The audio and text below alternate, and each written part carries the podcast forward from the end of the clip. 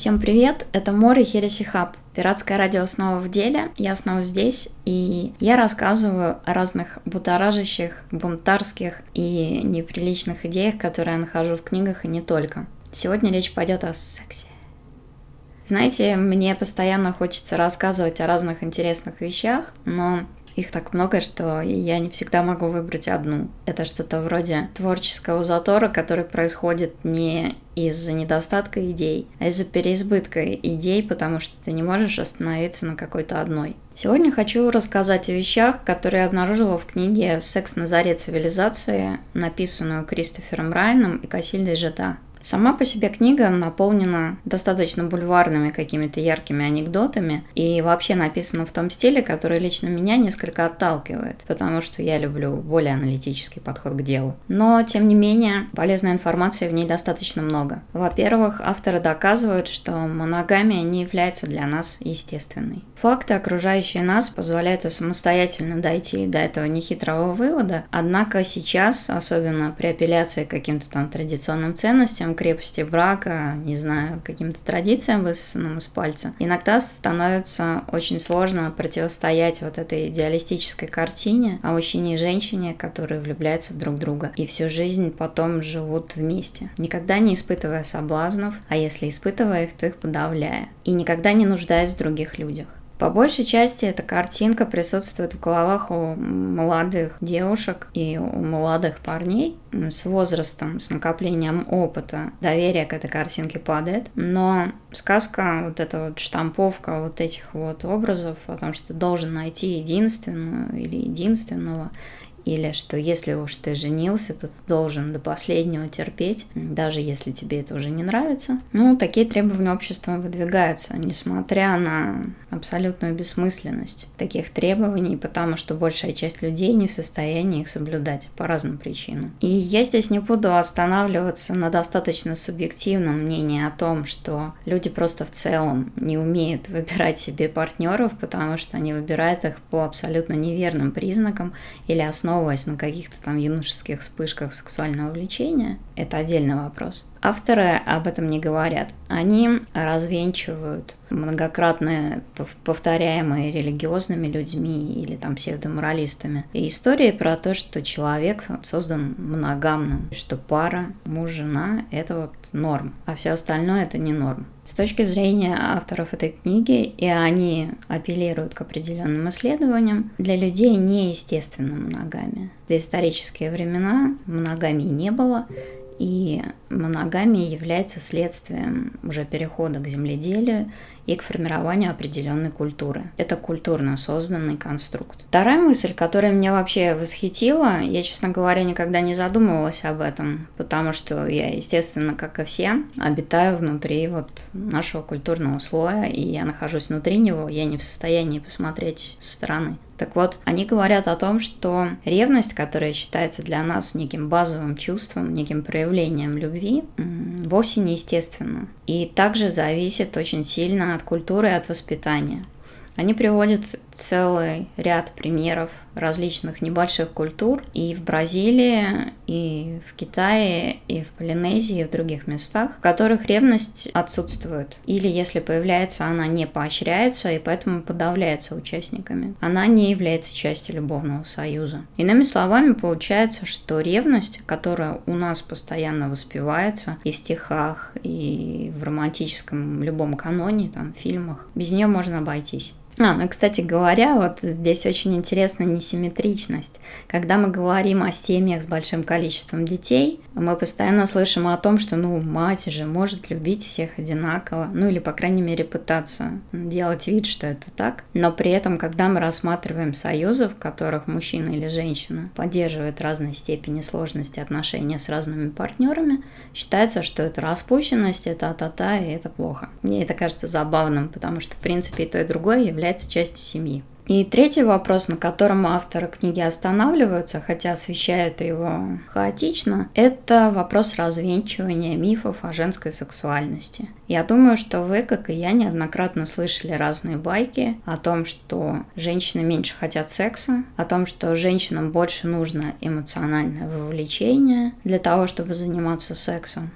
Я думаю, что все, все люди, которые это писали, просто не видели форумов э, секс-фанфиков или там форумов Дарам, где женщины зациклены на внешности, на каких-то мимолетных чувствах и желании секса с разными людьми. Конечно, они их не видели, потому что эти воззрения, они идут издалека, из глубин времен. И поддерживать такой миф, наверное, выгодно, но тем не менее, все равно смешно. Так вот, э, авторы приводят целый пример различных культур, в которых при наличии совершенно другого отношения к сексу, где, во-первых, секс is not such a big deal, а во-вторых, стремление женщины к сексу является нормальным, и в сексе закреплено взаимное удовольствие людей. Женщины пользуются случаем точно так же охотно, как и мужчины, и разницы никакой нет. Кстати, в книге присутствует очень интересный результат опроса. Два психолога опрашивали женщин в возрасте от 22 до 57 лет и обнаружили, что в группе моложе 35 лет, ну, 60 с лишним процентов женщин называли главной целью секса эмоциональную, а не физическую привлекательность. Но в группе старше 35 лет лет количество таких женщин очень сильно упало. Там всего лишь 30 с чем-то процентов заявили, что да, эмоциональная составляющая превалирует над физиологической. И я вот думаю, что дело здесь не в изменении женской сексуальности, как предполагают авторы, а просто в том, что после 35 лет люди начинают разбираться с хаосом в их голове, они начинают выкидывать оттуда то, что запихнуто в них обществом, и начинают лучше понимать свои собственные желания. То есть женщины просто говорят более правдиво. Вообще, я бы советовала относиться более критически к любым таким вот обоснованиям качеств каких-то больших групп, потому что все они идеологически наполнены, идеологически насыщены. Если мы берем тоталитаризм, то диссидентство считается психическим заболеванием. При апартеиде межрасовые контакты считаются неестественными. При свободных рыночных режимах личная выгода считается естественной, а не желание вот участвовать в какой-то гонке корпоративной тоже считаю, начинает считаться неестественным. В каждом из случаев естественное поведение должно поощряться, неестественно наказываться, но проблема в том, что это просто идеологическая подложка текущего экономического и политического режима. Мне очень понравился пример в этой книге, пример забытых болезнях, Две эти болезни были описаны доктором Сэмюэлем Картрайтом, ведущим экспертом по медицинскому уходу за неграми. Эти болезни, так называемые, означали следующее – болезнь, по причине которой негры убегают, уклоняясь от работы на белых хозяев, и болезнь, которая характеризуется тупоумием и пониженной чувствительностью тела, ну, то есть э, нежелание реагировать на наказание. В настоящее время мы можем только посмеяться над такими вещами. Однако подобного же рода заболевания, в кавычках, они существовали на протяжении всей истории человечества. И очень многие такие заболевания являются просто обычными вещами, которые строем, культурой не приветствуются. Ну, исходя из того, что только что сказала, давайте поедем дальше. Настоящая концепция брака как абсолютно изолированной пары довольно мерзкая конструкция. Об этом есть много интересных книг, например, книга Вильгельма Райха. Я рекомендую ее почитать тем, кому эта тема любопытна. Но, тем не менее, эта конструкция долгое время различными моралистами навязывалась нам как единственно возможная и как естественная. Мне концепция естественности не кажется вообще сколько-нибудь заслуживающей внимания, потому что трудно рассказывать о каких-нибудь парочках пингвинов или лебедей людям, которым интересно клоун порно. Изначально сексуальный отбор виделся Дарвину как борьба самцов за сексуально пассивных и плодовитых самок, которые покоряются победителю. Какие-то беспорядочные связи в таком вот соревновательном контексте ему виделись маловероятными. При этом самого Дарвина вряд ли можно считать специалистом в сексе, и сам этот вопрос он особенно не прорабатывал. Эта концепция была во многом рождена а, царствующей в его времена моралью. И, по крайней мере, один из известных современников Дарвина с этим сразу же не согласился. Это был Генри Льюис Морган. Он высказал гипотезу на базе изучения антропологического материала. Он изучал индейцев и достаточно много разных племен с разнообразными культурами. Он написал, что для доисторического времени типично значительно более раскрепощенная модель, и мужчина и женщина имеют более одного партнера. В древних сообществах царствовал групповой брак. Такая семья не была чем-то примечательным или неестественным, в принципе, это была просто такая нормальная конструкция. После перехода от собирательских обществ к земледелию и к более поздним временам начал складываться моногамный брак по причине наследования в первую очередь, наследования имущества. Моногамия является конструкцией, которая возникла благодаря определенному строю, благодаря определенной стадии развития человечества. Сами по себе люди не предрасположены к моногамии, и они могут испытывать какие-то сильные чувства к нескольким партнерам. Я думаю, всем навязшая в зубах схема сумерек, где девушка усердно выбирает между двумя мужчинами, которые, в принципе, одинаково нравятся, ну вот она является отражением этой ситуации. В нашей культуре мы обязаны выбрать кого-то одного, потому что иначе мы оскорбим человека, который нам больше нравится. Но так происходит не во всех культурах. Существует достаточно много культур, где сам по себе секс э, не является таким уж важным. Моногамии также нет и у общественных приматов, которые считаются близкими к нам. То есть это шимпанзе и бонобо. Особенно интересно в этом смысле бонобо, которые достаточно к нам близки генетически. И у них секс является признаком дружбы, способом спайки таи, спайки их обезьяньего сообщества. И самцы и самки имеют многочисленные сексуальные контакты друг с другом. И более того, самки, например, трутся гениталиями просто, чтобы, не знаю, разрядить обстановку, создать, создать уют.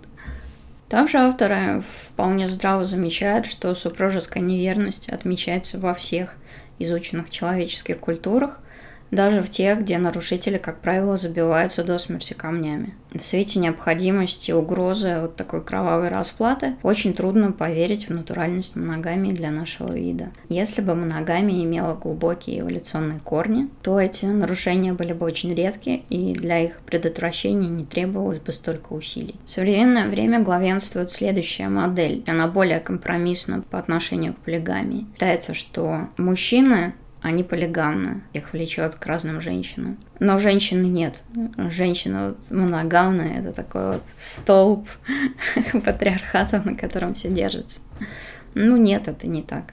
Авторы показывают, что в тех сообществах, где нет двойного стандарта в сексуальных вопросах и где множественные связи культурно допускаются, женщины ведут себя точно так же, как и мужчины. Кроме того, стандартная модель, какая-то общепринятое представление об отношениях, по сути, сводится к элементарной проституции. Женщина обменивает сексуальные услуги на доступ к ресурсам, потому что она ресурсами обделена. Это не эволюционная программа. Предпочтение женщинами состоятельных мужчин и попытка удержать их всеми возможными способами – это не следствие эволюции.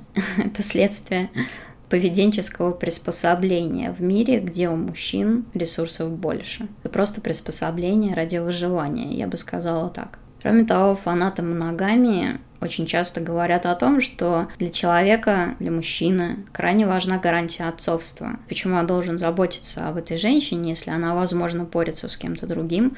Я не хочу тратить на нее свои ресурсы, мне важно, чтобы ребенок был моим. Авторы показывают целый набор культур, где гарантия отцовства вообще не была вопросом и, в принципе, мужчин не интересовало. Археологические свидетельства и антропологические исследования достаточно богаты примерами сообществ, в которых биологическое отцовство не являлось чем-то важным.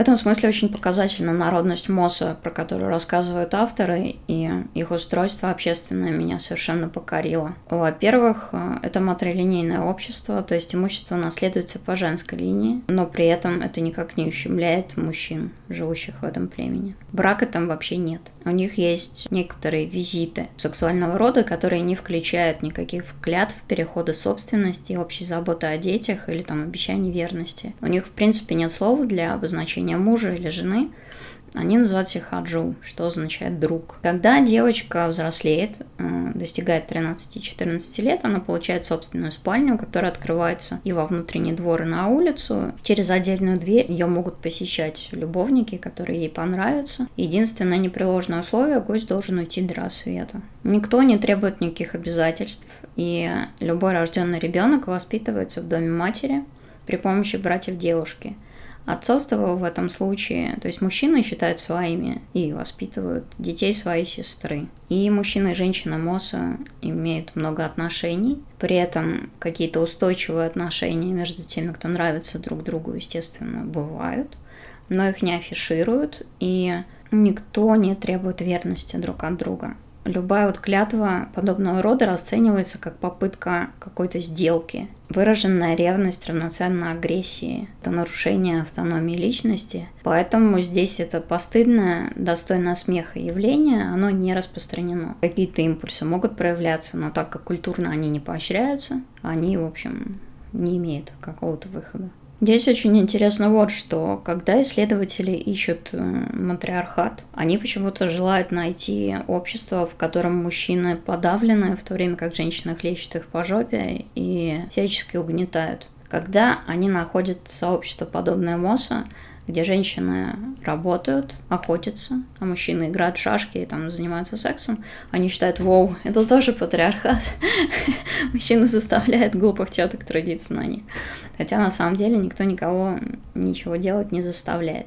Интересно, что во всех подобных сообществах и племенах, а, где мужчины и женщины относятся друг к другу скорее как партнеры, все эти сообщества очень комфортны в отношении секса, и в них достаточно низок уровень насилия. Это любопытно. Когда исследователи спрашивали, кто вообще тут правит, мужчина или женщина, люди не понимали вопроса. Они отвечали, что вопрос задается неправильный. Ни те, ни другие не правят, поскольку мужчина и женщина, они работают вместе. В книге приводится еще много примеров, хотя племя Моса меня просто покорила народность это показалась мне наиболее любопытной, но примеров там достаточно и других, и из них видно, что многие черты брака, которые западная модель считает сущностью, они отнюдь не универсальны. Сексуальная эксклюзивность, имущество и вообще намерение оставаться вместе на длительное время, ничто из перечисленного не предполагается во многих видах любовных и сексуальных отношений. Там был замечательный пример племени, где просто если мужчина и женщина повесили рядом свои гамаки, то значит они, ну, формально в браке, ну, у них какие-то отношения есть. Когда кто-то свой гамак забрал и ушел, ну, все, значит, отношения закончились. Очень удобно. Ну, теперь давайте о ревности. У племени Мосса ревность не поощряется. Точно так же, как у нас, например, в нашей культуре не поощряется агрессивность на рабочем месте. То есть, если ты хочешь влепить кому-то, ты просто подавишь это стремление и пойдешь дальше. Многие фанаты весьма упрощенного и примитивного взгляда на отношения мужчин и женщин любят уповать на инстинкты. Но дело в том, что у людей нет инстинкта. Люди настолько социальные существа, и у них настолько сильно развит интеллект, что любые какие-то стремления они проходят э, достаточно серьезный контроль. Любые желания могут быть отвергнуты, их можно проконтролировать. Так вот, очень любопытно подумать о ревности. Ревность — это в первую очередь страх. Это страх потерять э, человека, который для тебя важен, или же страх потерять какие-то ресурсы, которые за ним закреплены. Периодически чувствовать страх – это, в общем, нормально. Но будет ли этот страх, повлечет ли этот страх за собой какие-то действия, это уже другой вопрос. Авторы задаются вопросом, была бы ревность в западной цивилизации, если бы обычные мужчины были уверены, что у них никогда не будет проблем найти себе партнера для занятия любовью, как в одном из племен, где, допустим, желание секса является таким же аналогом жажды, как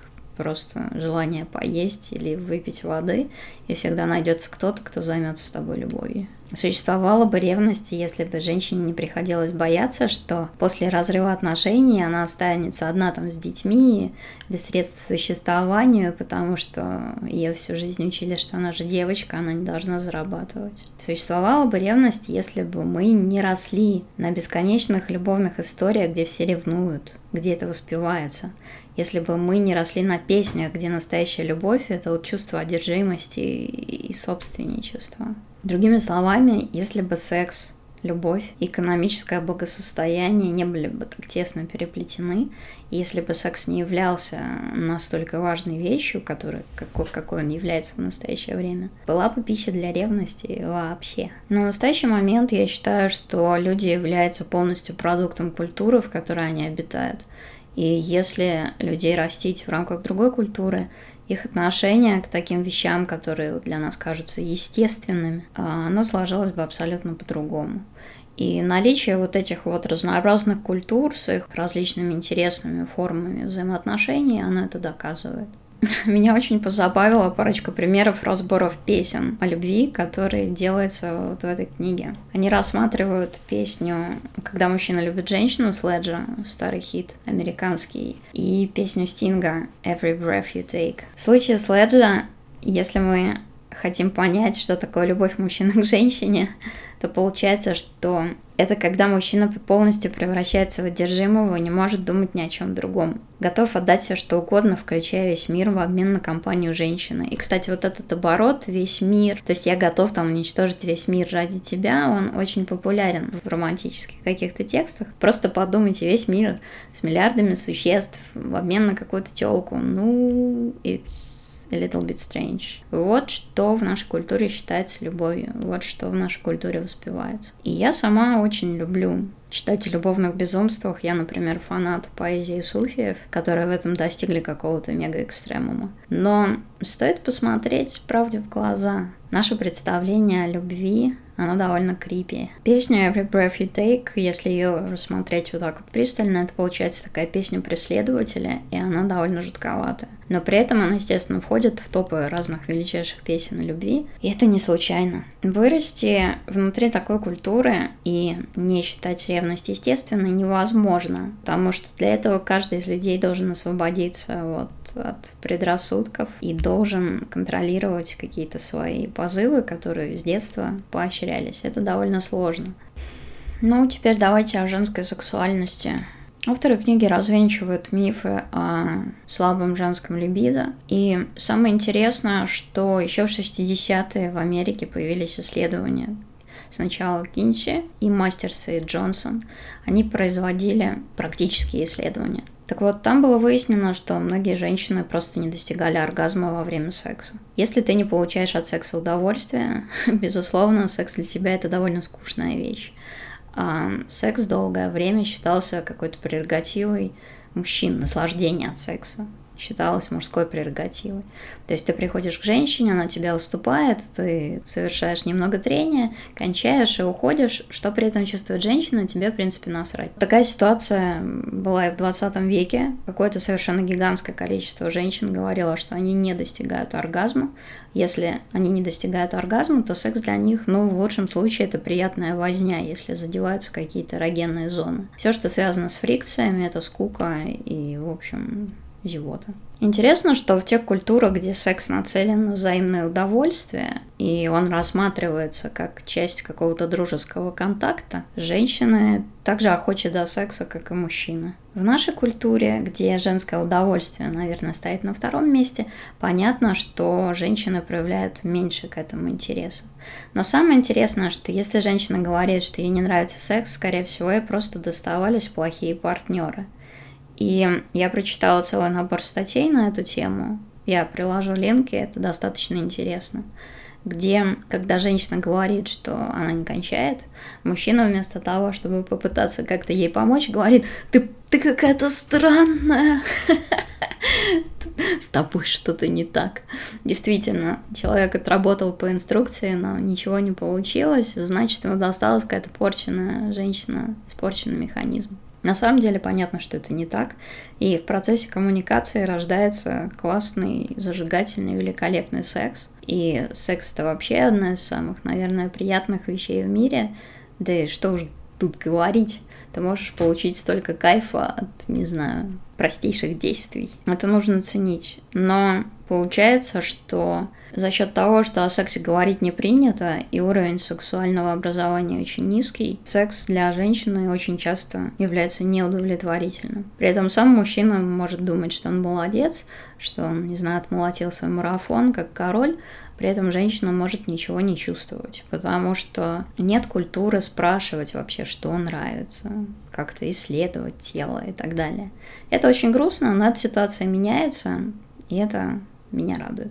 Кстати говоря, по поводу уровня сексуального образования, закончу на такой забавной ноте, я прочитала интересную статью о том, что э, ВИЧ-инфекция сейчас распространяется за счет пенсионеров. Сюрприз. Пенсионеры занимаются сексом, Ну, понятно, что они это делают, хотя, опять же, в нашей культуре считается, что если ты старик, то все, у тебя не может быть никаких желаний. Ну, причем какой старик? На пенсию выходят женщины, в общем, достаточно еще молодые. Пенсионеры занимаются сексом, и так как женщины не могут забеременеть, они не предохраняются. Они не знают, что презервативы защищают их от ВИЧа, защищают их от целой кучи различных заболеваний, они радостно трахаются, и сейчас ВИЧ во многом распространяется за счет пенсионеров. По-моему, это очень забавно. Если вы способны любить нескольких людей, и при этом они не будут чувствовать себя ущемленными, замечательно. Если вы находите кого-то одного, и действительно, в течение долгого времени вы ощущаете себя круто, пусть так и будет. Все люди разные, и всем нужны разные вещи. Это Хереси Хаб. Я Мор. Пока.